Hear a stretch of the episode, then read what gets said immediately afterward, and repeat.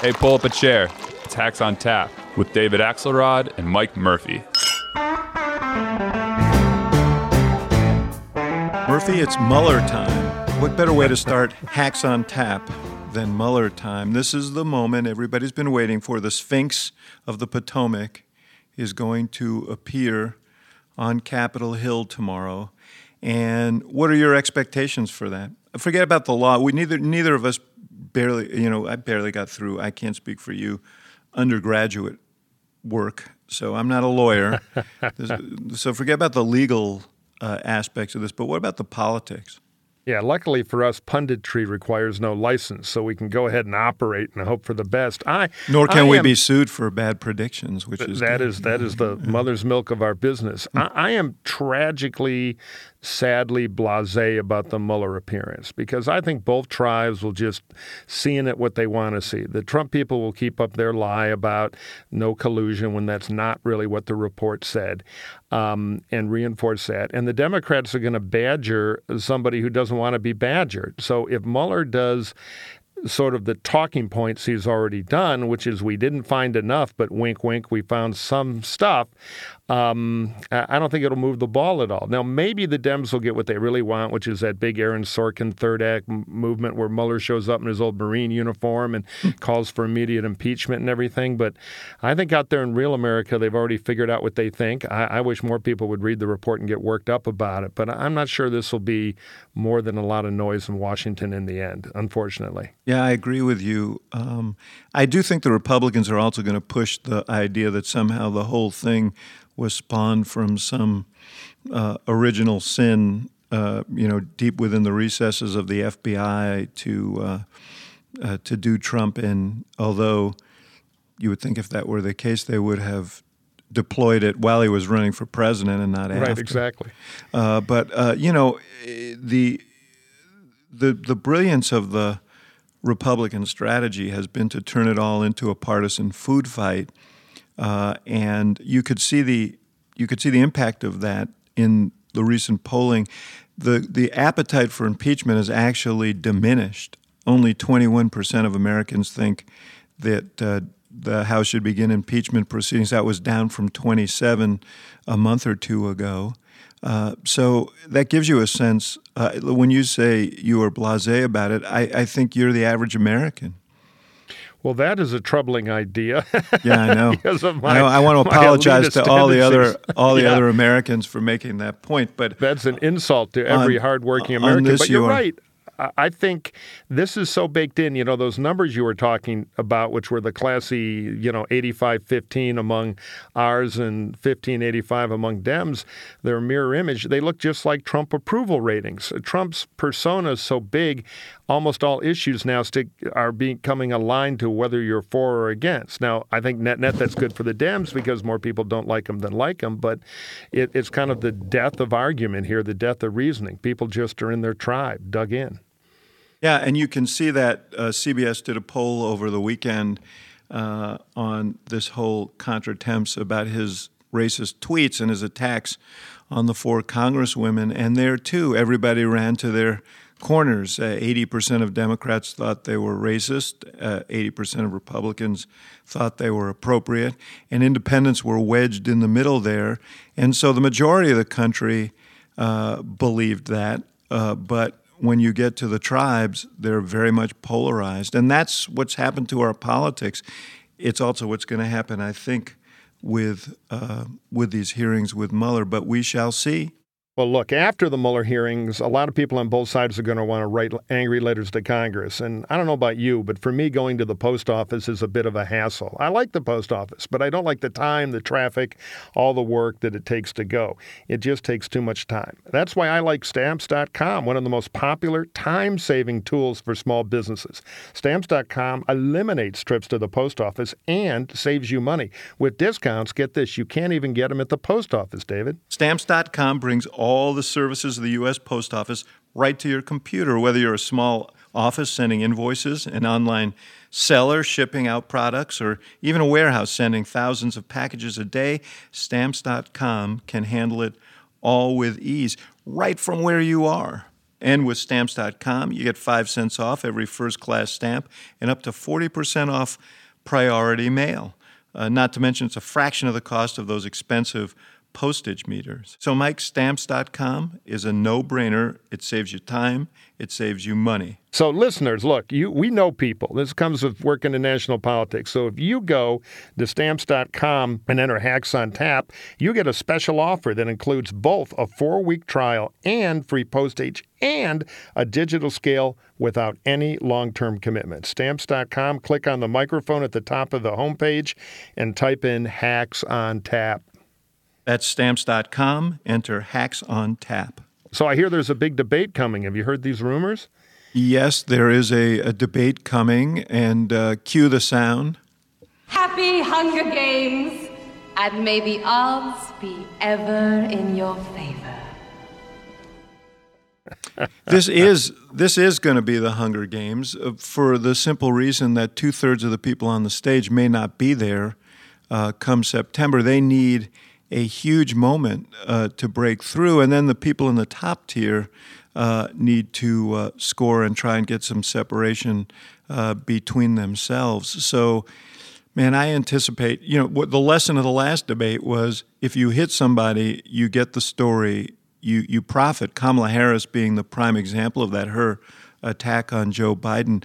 I think that people are going to derive lessons from that, saying that uh, just giving their practiced uh, answers on policy is not going to get them on the stage in uh, in September. Yeah, I think you're totally right. I mean, in the first debate, they all got their nerves out and they stumbled through their four point plans and everything. And then they saw Kamala murder Biden.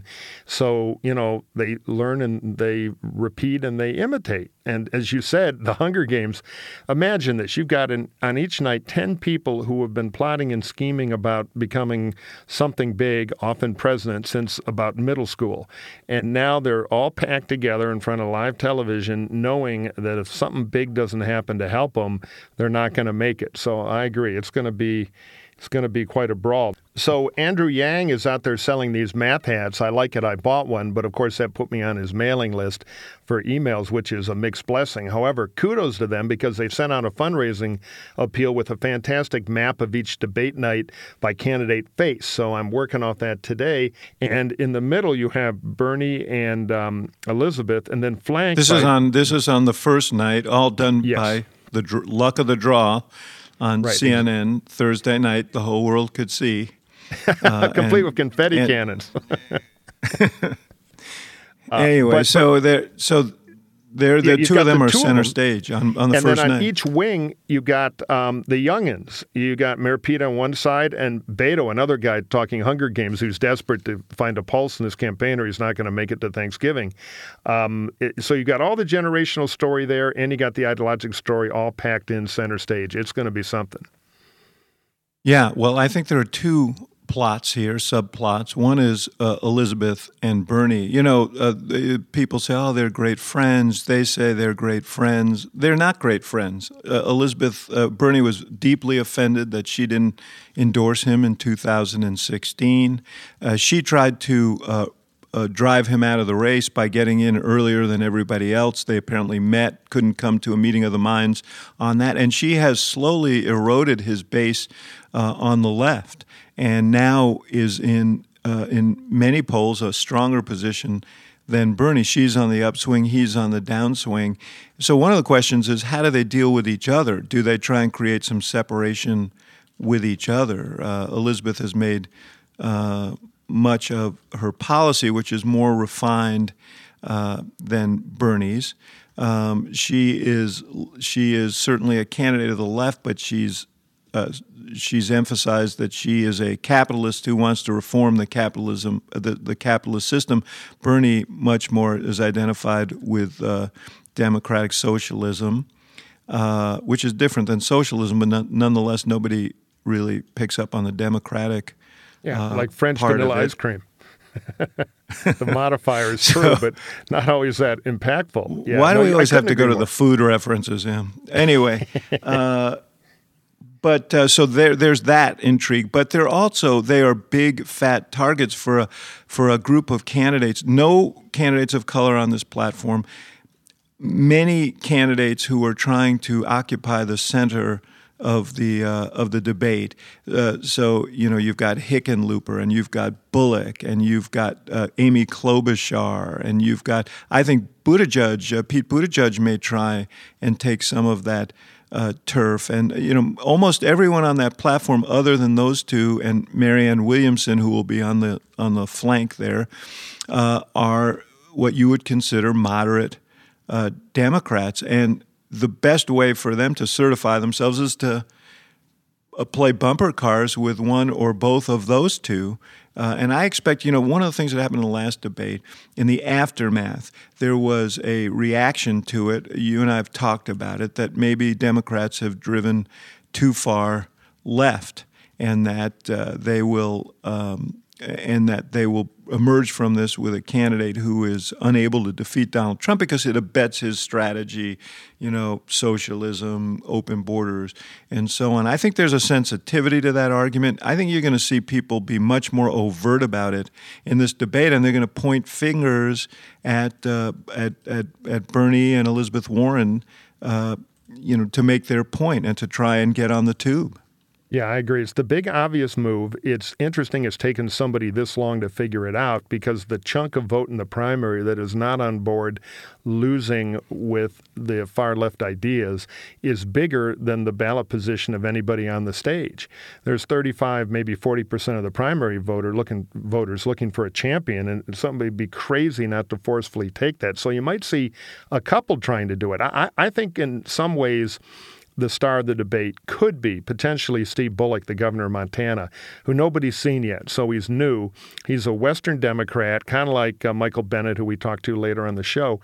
Um, this is a guy who's won a, a, a deep red state. And he, if he has a bit of a Western twangy persona up there, could be very different, very interesting, and get a lot of attention. And speaking of the whole friendship, quote unquote, dynamic between Bernie and Elizabeth Warren, you know, I remember Jeb Bush's close friend, a person he mentored and brought through politics, Marco Rubio. Well, it didn't take long for that friendship to go up in smoke. Uh, he ran, and we put a can opener on him. I finally remember doing that. So in politics, national politics, uh, friendships don't last long, particularly when there's a big prize at stake. So we got a. Uh we got oh let's talk about the second night before we uh, before we get to yeah. the next item. The second night is interesting because you've got Joe Biden flanked by Kamala Harris, who who who uh, clocked him in the last debate, and Cory Booker, who has been vociferous about uh, uh Biden's uh, fond references to the uh, segregationists that he worked with on other issues in the past, and I want to uh, I want to stress that part. But he has been a, a, thorn in Biden's side, and then the rest of the panel, by and large, other than Michael Bennet. uh, are what you would call candidates of, of the left. Uh, De Blasio, uh, Julian Castro, who obviously scored some points against Beto O'Rourke in the last debate on this issue of decriminalizing the border. And I think Biden is going to be a big target here in this debate. In, I thought he, of all people, uh, got the worst draw uh, among the top tier of candidates. Yeah, I think that's true. I mean, in some ways, Biden got the most painful possible debate. He's going to have a righteous sandwich between Kamala on one side and Cory on the other, working him over. But he's also got what he needs, which is an opportunity. You know, Biden's the one who has to show on the debate stage he can, you know, take it and give it out, that he's got a sharp game, that he's not too old, that he hasn't lost his fastball. And this is it, because now the expectations were for Kamala to float the room again, another home run. That's what she does, right? Well, Biden, if he overperforms a bit and can handle this tough environment, huge if, huge if, um, could get the restart he needs. If not, another bad debate, and uh, uh, things are going to be pretty glum at Biden Incorporated. So it's a tough situation, you, you know, uh, but it's an opportunity. A couple of other candidates who will be on that platform are, you know, zero to one percenters. Uh, two New Yorkers, Bill De Blasio and Kirsten Gillibrand. I expect both of them could go after Biden, uh, Gillibrand on the uh, uh, on the uh, issue of his handling of the Anita Hill hearings. That would be right in her wheelhouse. Uh, right. You know, she's running uh, a lot on her record on of advocacy on the issue of sexual assault. And de Blasio, you know, he was kind of a, a, a wild man on the platform last time in terms of trying to get in the discussion and inter, interjecting himself. Um, and he could, you know, he wants that mantle that Bernie and Elizabeth have, that mantle of the left.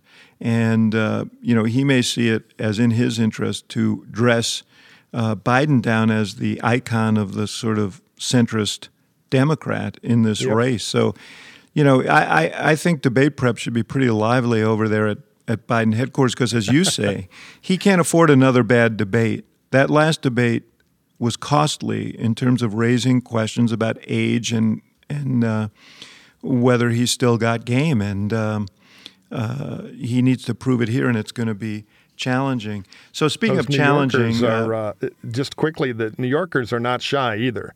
Gillibrand and de Blasio are sluggers. They're used to that New York media market. Neither of them are going to win the most likable award in the Iowa caucus, but they got nowhere to go but up. I'm curious if she'll get a question off the New Yorker piece on the uh, the crucifixion of Al Franken, because I think a lot of Democrats, yeah. at least elites, are talking about that, and she deserves a fastball question. Gillibrand does on that, so that'll be interesting. Those two, she maybe does, and uh, it's a great point that piece, Jane Mayer wrote a great piece. Jane Mayer, maybe one of the great, inve- not maybe, one of the great investigative reporters on the planet, did a really thorough takeout on this issue of how Franken was forced from the Senate, and Gillibrand plays a starring role in that, which is a sore point with a lot of uh, Democrats, particularly Democrats on the left, who uh, were fond of Franken and felt like he didn't get a, a great deal. In, in the initial reaction, she was defiant said she'd do it all over again. But yeah, you're right. She may get a question on it. It'd be smart. Uh, it'd be smart to ask her. And if she doesn't get it, someone else may, someone else may raise it. Although uh, that was a little like Murder on the Orient Express. Uh, there were a lot of Democrats who had their hand on the bloody knife. Many of whom have expressed regret. She's not been one of them. So speaking of tough situations, uh, I want to talk about Michael Bennet. And as a lead-in uh, I want to uh, read a question. I want to do a little uh, peek ahead uh, to our virtual mailbag and, and read a question uh, from a, a guy named Dan who described himself as a desperate patriot. I think, or is that the next guy? No. Okay, he just described himself as Dan, which is good enough for me. He said, I'm one of those center left Democrats who thinks that taking away private health insurance and decriminalizing illegal border crossing is a trap that too many of our potential nominees have already walked into. I worry about Biden's sharpness and freshness. The candidate who impressed me most in the first set of debates was Michael Bennet who seemed to balance all the things I'm looking for in a nominee. Can Bennet emerge as a potential serious candidate for the nomination, or is he already doomed to be one a one percenter at this early date? So rather than us answering it, let's ask Michael Bennet. Senator Michael Bennet, good to see you. It's great to see you too. Thanks for letting me come by. This is uh, we, we speak on a uh, uh, on a weekend when you got some good news and bad news. You got the coveted endorsement of George Will. Uh, I don't know what that means in a Democratic race. Uh, strange enough, the DNC is not using that as a criterion in the, yes, the well, debate stage. They are using the criterion of polling and. Uh, and, and the number of donors you had, which puts you at a disadvantage because you started the race late and you're living down there in the land of the one percenters. So Wh- where does that leave you? Well, I need to be able to do better than being in the land of the one percenters to get to uh, to to, meet, to be able to stay on the debate stage and prosecute my case. But I think that the race is heading in a direction where I'm gladder than I've been since I started that I'm in the race because I think that we can't allow ourselves to be dragged over the edge of this cliff by Bernie Sanders and Medicare for all.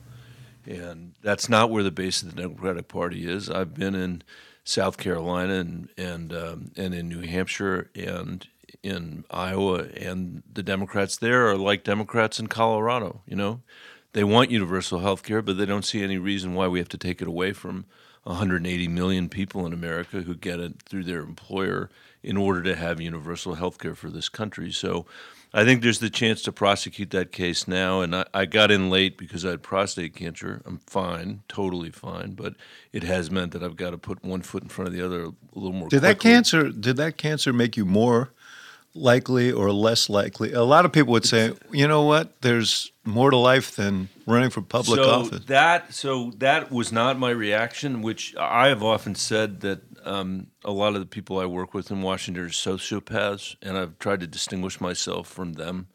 Um, you could take the view that my getting cancer, discovering that I have it, and then having that provoke me to want to run for president means that I have become one of those people. Hmm. An alternate view, and, and, it, and it is my view, is that it was just very clarifying. You know, it was clarifying in the sense that if this had been some stupid adolescent competition with my friend John Hickenlooper, that would have been resolved by the fact that I had cancer. If it had been um, just some whimsical act, that would have been resolved. And what I really felt was that um, it's critically important for us to get to universal health care in this country. I mean, if I had not had a screening for, for prostate cancer, I wouldn't know that I had it. And uh, I had no I had no uh, signs of it at all. I'd be sitting here today talking to you, not knowing that I was sick, just because I live in the only industrialized country in the world that doesn't have universal health care coverage. So, Senator, back to the politics of it all, because I, I, look, I, I hear your positions on some of these issues as a conservative, and I'm like, Will, I get excited, but my wing of the Democratic primary, you can probably fit us into a small space. But, but you're right that there is there there is out among real primary voters much more concern from a big chunk of them about some of these super progressive policies. It strikes me that while you're 1% in the polls, there are 30, 35% of the voters that are looking for you. The problem is, how, how do you break through? Because you're, you're not going to have a pile of money. The media is going to more or less ignore you till you move up in the polls, but until you move up in the polls, you know, you need attention to do that. Is it the debate? Is it a tone? How yeah. do you how do you break through? Because you know everybody's hitting the New Hampshire circuit. That, that's not going to be enough. I, I, I, think the reality is uh, that the debates have become um, oversized in, the, in their influence and importance, but that's not a complaint. That's a reality. But I think you, you know, among anybody in this on this planet, should know that maybe there's an opportunity here for somebody who's willing to level with the American people, the way John McCain did when he ran in what, what was it? 2000. 2099. You know, yeah. yeah. I mean, he was given up for dead, and he was able to come back by making him, you know, by going out and set, telling the truth and saying where he stood on stuff and taking issues with uh, with other people in the party that he didn't agree with. I think there's an opportunity here to do that. I'm not saying I'm John McCain, although I do have a great appreciation for him. Here's what you got to do: you got to get yourself a bus. yeah, you got to call it the Straight Straight Talk, Straight Talk Express. Express Two. you got to build a big chair for yourself in the middle of it and gather the media around you if you could get them to come. Isn't that how you do it, Murphy? Well, pretty much. It starts with that red vinyl chair, which we later gave McCain after the campaign. I'll even give you a, a, a pitch here for something because I think you ought to be a candidate who takes a lot of chances. You got nowhere to go but up. I would reach into the I know strained campaign war chest you've got, and I'd start buying full page. Uh, ads the New York Times with very provocative headlines. This is crazy. We're going to lose. And then long copy. Uh, burn through a couple hundred thousand doing that and doing it on digital to, to, get a thing to break through because the little secret of the McCain campaign was New Hampshire fell in love with them for all the reasons uh, you were talking about, which is how we got into the race. But it was the media who put us in front of New Hampshire because we were different, and McCain didn't seem to care about being cautious in the Republican primary. Uh, I think you ought to try that too in a big, flashy way because the problem with debate is, again, you're going to be there with you know 10 other people who are dying for oxygen. So that's part of it. But I, I think you need a big move. We don't normally give free advice here, well, but I couldn't resist. So these debates, you talk about how important they are. A bunch of you, and you're right on the you're you're right on the cusp of this. A bunch of you won't be there in September. The rules change 2% instead of 1%, 130,000 donors instead of 65,000 donors. It, it's, it really feels like it's setting up the Hunger Games here uh, in these debates, and that there's going to be a lot of. Uh, a lot of headhunting going on. I think there's going to be a lot of headhunting going on. It plays into a um, political um, it, it, it, plays into a political spectacle that Donald Trump is really good at, and that the rest of us are not as good at. I I don't think anybody in America knows what the National Democratic Party stands for at this point. I'm not even sure the Democrats know what it stands for. And well, the president th- wants it to stand for uh, those four young they, women. They, in, they in want the it to stand well and open borders and taking away everybody's health insurance. I'm worried that the DNC's criteria. I appreciate the fact that they have to come up with criteria, but I'm worried that their criteria don't necessarily um, suggest who's most likely to beat Donald Trump. I mean, in September, in the off year, are we really saying that people that came into the race, you know, may have lost a race before, came into the race at 11 and now we're at 2, really should be on the debate stage versus somebody who started 75 Talking about days. you, of, Beto O'Rourke. yeah, well, there's somebody who's, and I got nothing against Beto either. It's just a question of, you know, whether we actually want demonstrations of progress here. This whole issue of raising 130,000 contributions, I mean, it's turned these campaigns really into money laundering schemes. There was polling over the weekend from CBS uh, there were two things that struck me. One was uh, reports from the uh, from the uh, FEC uh, that showed that you had th- 12 people on staff, Elizabeth Warren 303. And obviously that can mean something or it can mean nothing. But I was there in Iowa in 2007 and we staffed up and we had a, a really, really huge organization. And it, it was necessary to, uh, to really compete in those caucuses.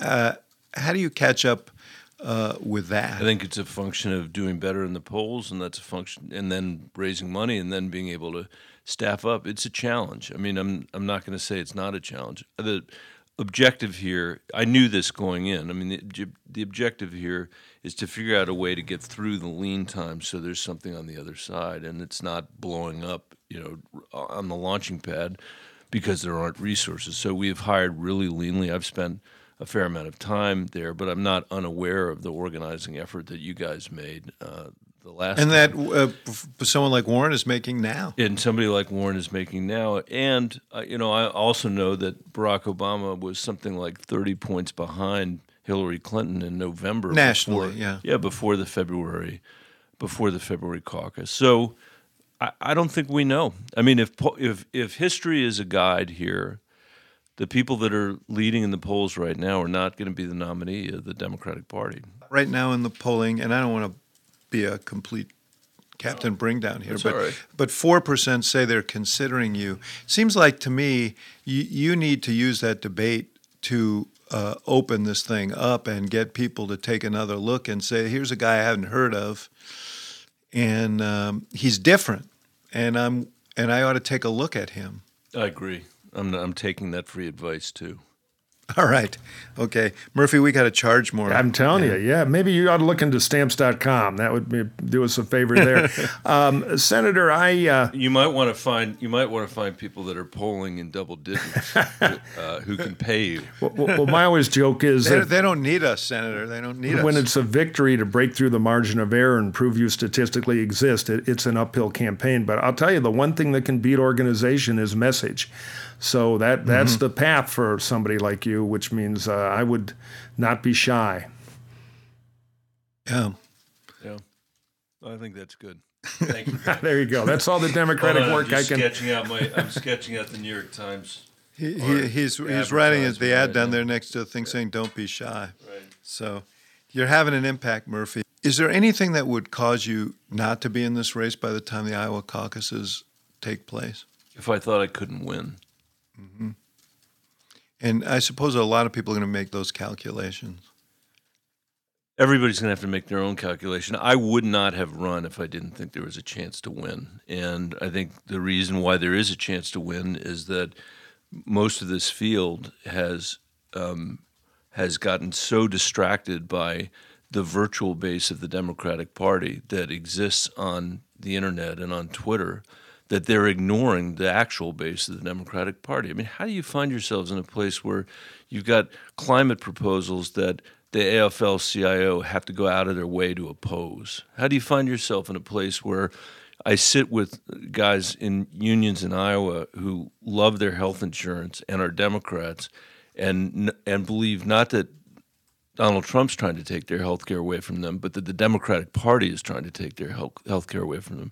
That is ridiculous. It is ridiculous that we find ourselves in that position. And I don't want Donald Trump to have another term, so I'm going to try to do everything I can to make sure that doesn't happen. You can't just stamp your feet and hold your breath and hope uh, that things are going to change. You have to go out and mobilize the American people around an agenda that unifies at least some of them around the, the notions that you're for. And that's hard work. That's different than just you know shooting your mouth off on the cable when the people on the cable agree with everything that you say. It's about showing up in unexpected places and trying to make give confidence to the American people that that it's worth trying again here. Look, I, you ask people in my state why they voted for Trump, they often say because we wanted to blow the place up. And and I say to them, well, congratulations, you succeeded. Now, what are we going to do to govern the country? What are we going to do to restore America's place in the world? Our kids deserve that. You know, our parents and grandparents did that for us. We need to do it for them, and we're not going to do it with this kind of politics. It's not Trump only. Trump is a symptom of our problems. Senator, um, you said you enjoy you're enjoying yourself out there, um, despite the obvious barriers. We, we look forward and more of that to you, and we look forward to seeing you uh, next week on that debate stage. Thank you. I look forward. Don't blink. Thanks for coming by. Thanks for having me. So, Mike, they're going to be batting around a lot of policy in these debates, but there's another kind of policy that's not nearly as much fun. You know, part of adulthood is having to do things you don't really want to do, like red eye flights or working late uh, visiting the in laws, uh, and among those is getting life insurance. But another part of adulthood I've learned late in life is learning to delegate what you hate. And while you can't delegate a visit to the in laws, you can definitely delegate life insurance shopping. Well, you know, Axe, one insurance policy you will never need is segue insurance because I thought that was a work of art. Policygenius is the easy way to shop for life insurance online. In just two minutes, you can compare quotes from top insurers to find your best price. Once you apply, the Policygenius team will handle all the paperwork and red tape. No sales pressure, no hidden fees, just financial protection and peace of mind. Policygenius just doesn't make life insurance easy, they also help you find the right home insurance, auto insurance, and disability insurance. So if you need life insurance, but you just don't want to deal with all the legwork, head to policygenius.com. It's an easy way to compare all the top insurers and find the best value for you. Policygenius. Delegate what you hate, especially if you hate getting life insurance. So, Mike, let's dip into the virtual mailbag. I think that Michael Bennet answered Dan's question, but we got a bunch more. So, why don't you read one and uh, let's go from there? So here's a question from Elsa. She writes We were told that Barack's success in the election against Mitt Romney was due in part to defining him early through his 47% remark. The Republicans are busy now defining Democrats as socialists and undermining the positive connection people have to Medicare. Every time one of them speaks, they apply the socialist tag to Democrats, then all caps, now! Exclamation point. Other than two speeches by Bernie about what he thinks socialism is, I can think of nothing Democrats are doing to combat this. They, uh, Elsa wants to know why are Democrats doing anything to define Trump and the Republicans now? And I get the feeling, David, this socialist thing is bugging her quite a bit. What do you say? No, I agree.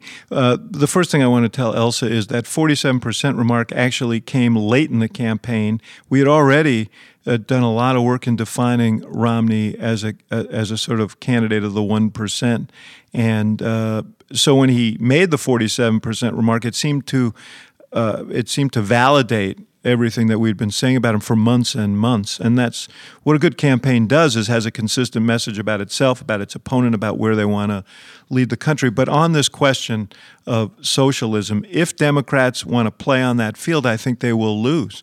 I don't think defining socialism uh, for the American people is the ticket that we need. Yeah, I couldn't agree more. You don't want to debate socialism. It's a sticky moniker, particularly when there are people in the Democratic caucus who are running around with of Che Guevara shirts making that kind of argument and being lionized. It's just too easy a target for the Republicans. This election is either going to be about firing Trump or Trump's going to make it about something else. And the Democrats, at least so far, are giving him a lot of tools to work with.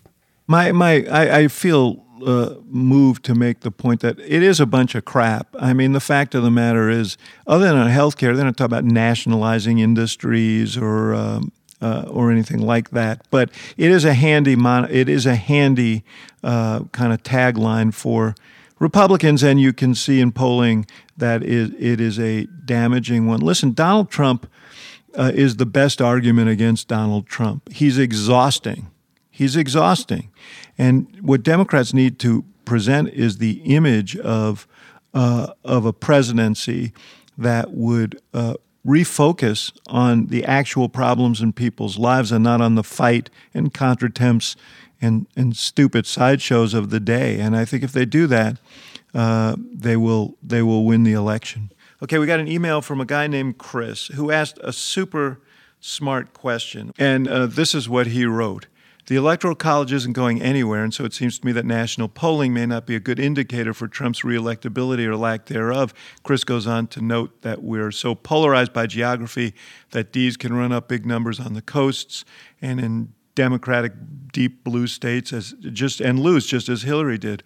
All this is to say in 2020, back to his writing, I could foresee Democrats significantly expanding upon their popular vote victories of 2016 and 18 while still losing the election.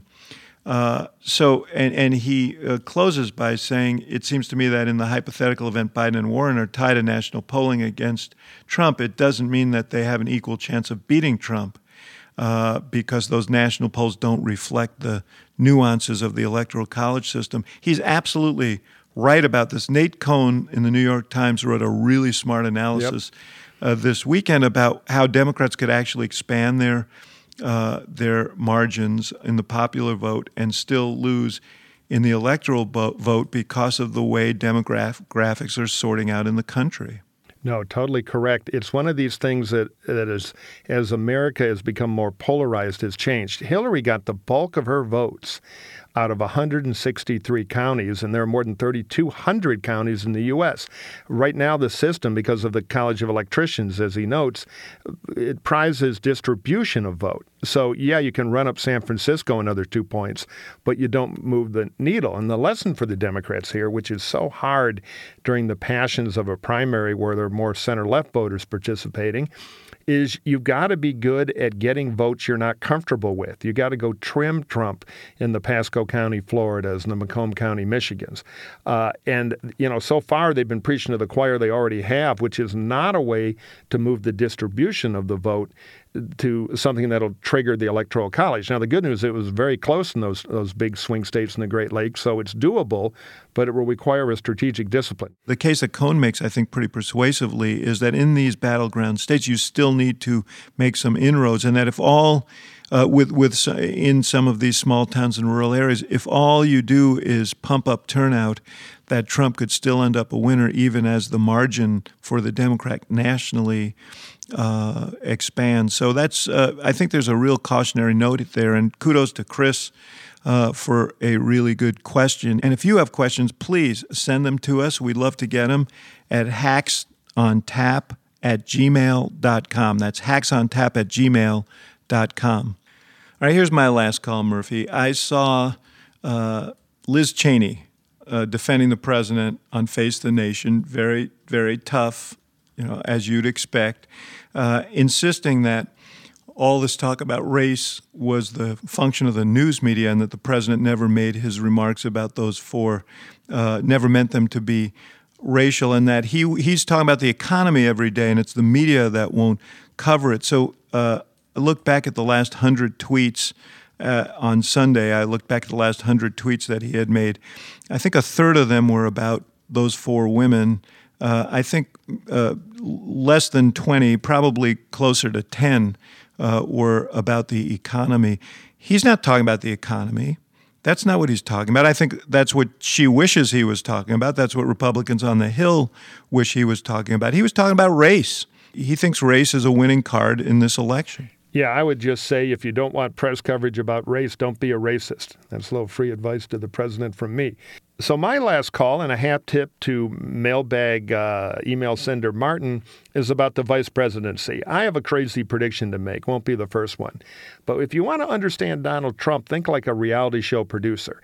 And when January and February rolls around and the media 24 7 is screaming about all the excitement and the winners and losers in the Democratic presidential contest, he's not going to like all that attention going to the other side. He's going to have to bust a big season ender to his reality show. And I think it's going to be the hunt for a new vice president. I think Mike Pence hasn't been quote unquote, from Trump's point of view, loyal enough, which is code for 24 7 yes man, believe it or not. So I think Trump, with his 1958 Queens mentality, is going to start thinking, I need a lady. I keep reading I'm not getting the women's vote. So he will orchestrate, and the media will fall for it hook, line, and sinker a big goodbye Pence, who will the new person be? And of course, it'll eventually be Nikki Haley.